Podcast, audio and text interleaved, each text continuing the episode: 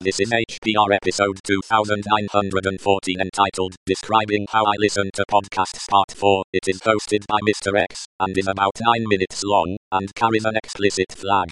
The summary is In this episode, I cover my second add on board for the Raspberry Pi. This episode of HPR is brought to you by archive.org. Support universal access to all knowledge by heading over to archive.org forward slash donate.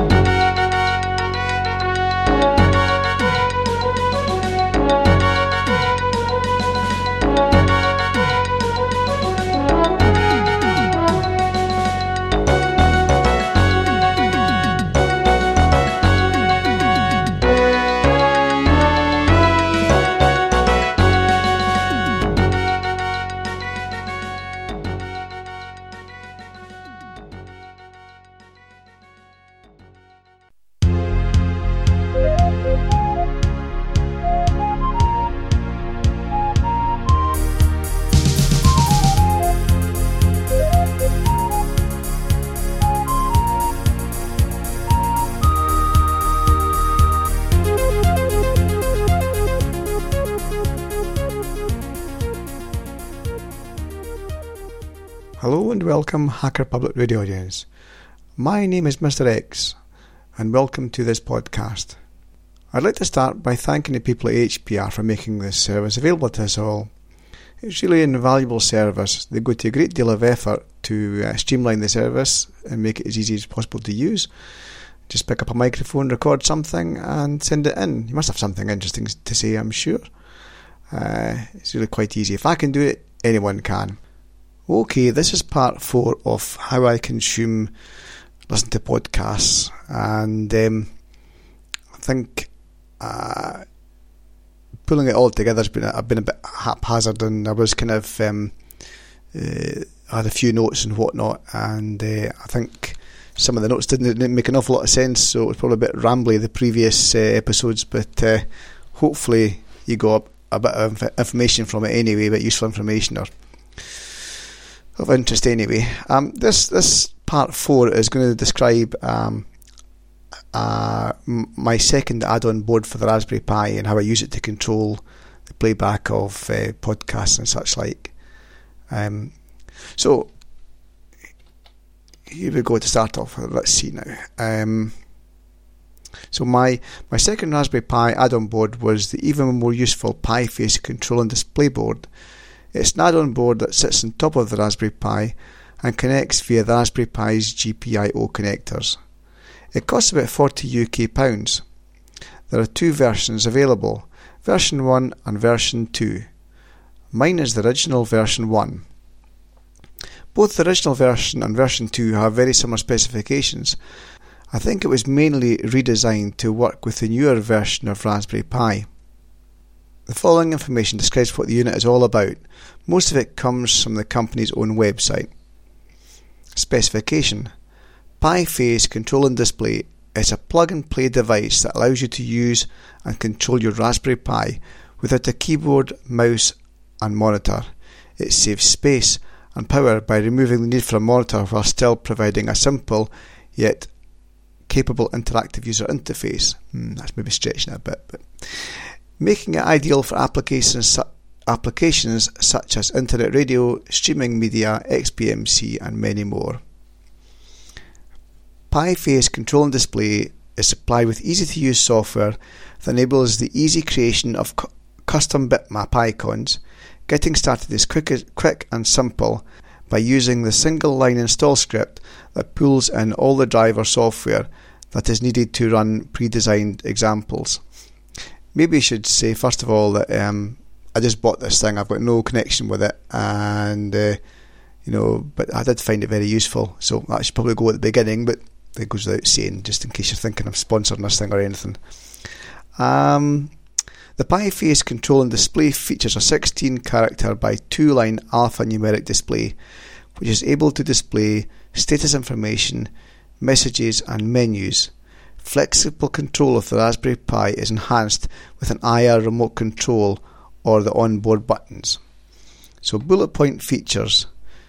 16 character by 2 line alphanumeric display, user defined custom characters, LED display backlight, IR receiver for infrared remote control, 3 position navigation switch, 5 tactile switches for control and menu navigation, Python libraries provided to quickly and easily build menus.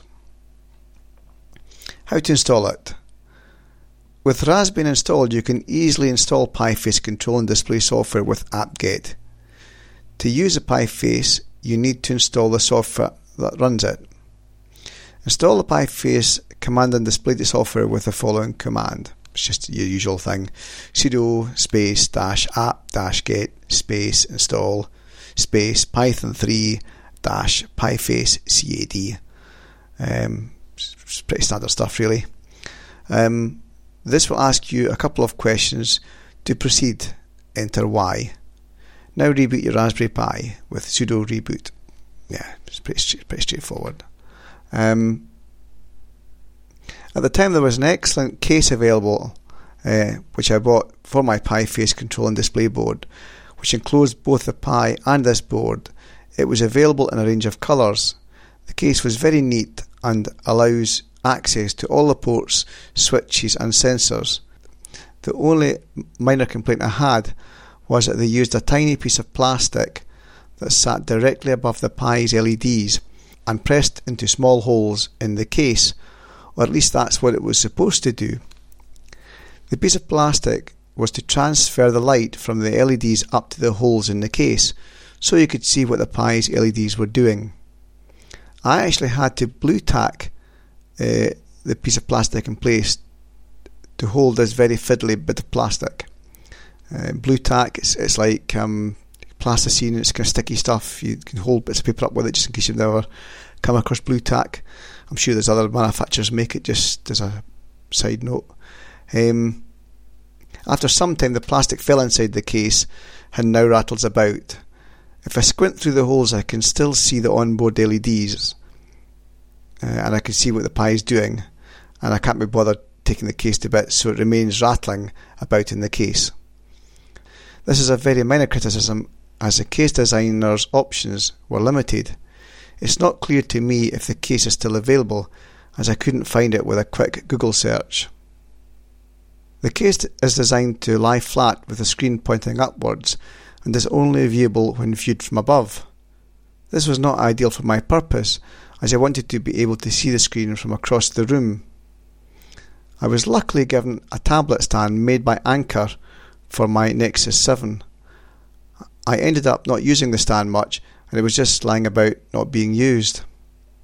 This turned out to be the perfect this turned out to be perfect for holding the case at 45 degree angle, making it easy to see at a distance. I'll enclose some pictures when I finally get around to posting this podcast so you can see what the case and stand both look like. Okay, that's about it for this podcast. I'll keep it nice and short. I hope you enjoyed it. Next time I'll describe what I've done with the PiFace control and display add-on board and how I use it to control the playback of my podcasts. Remember, as I said earlier, if you have an interesting story or passion, why not share it with the rest of us? There's a vast community for you out there. Get off your bums and give us a show. I'm sure we'd find it interesting. Finally, if you want to contact me, I can be contacted at Mr. X at hpr at googlemail.com. That's MRX AT HPR, the at symbol, googlemail.com. So until next time, thank you and goodbye. Listen, listen, listen, listen, listen listen, listen, listen, listen listen to me, listen, listen to me, listen to me, listen to me, listen carefully, listen carefully, listen carefully. What I'm about to say, what I'm about to say is about to say is about this year, this year, you will produce, you will produce a show for HPR. You will produce a show for HPR. You will produce a show. For each produce. You will produce a show. You will produce a show. You will produce a show. You will produce a show. You will produce a show. You will produce a show. You will produce a show. You will produce produce a show. You will produce a show. You will produce a show. You will produce a show.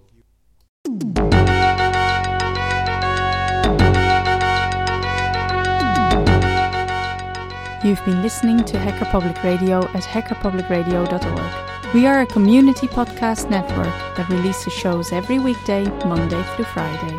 Today's show, like all our shows, was contributed by an HPR listener like yourself. If you ever thought of recording a podcast, then click on our contribute link to find out how easy it really is. Hacker Public Radio was founded by the Digital Dog Pound and the Infonomicon Computer Club and is part of the binary revolution at binrev.com. If you have comments on today's show, please email the host directly, leave a comment on the website, or record a follow up episode yourself. Unless otherwise stated, today's show is released under a Creative Commons Attribution Share Alike 3.0 license.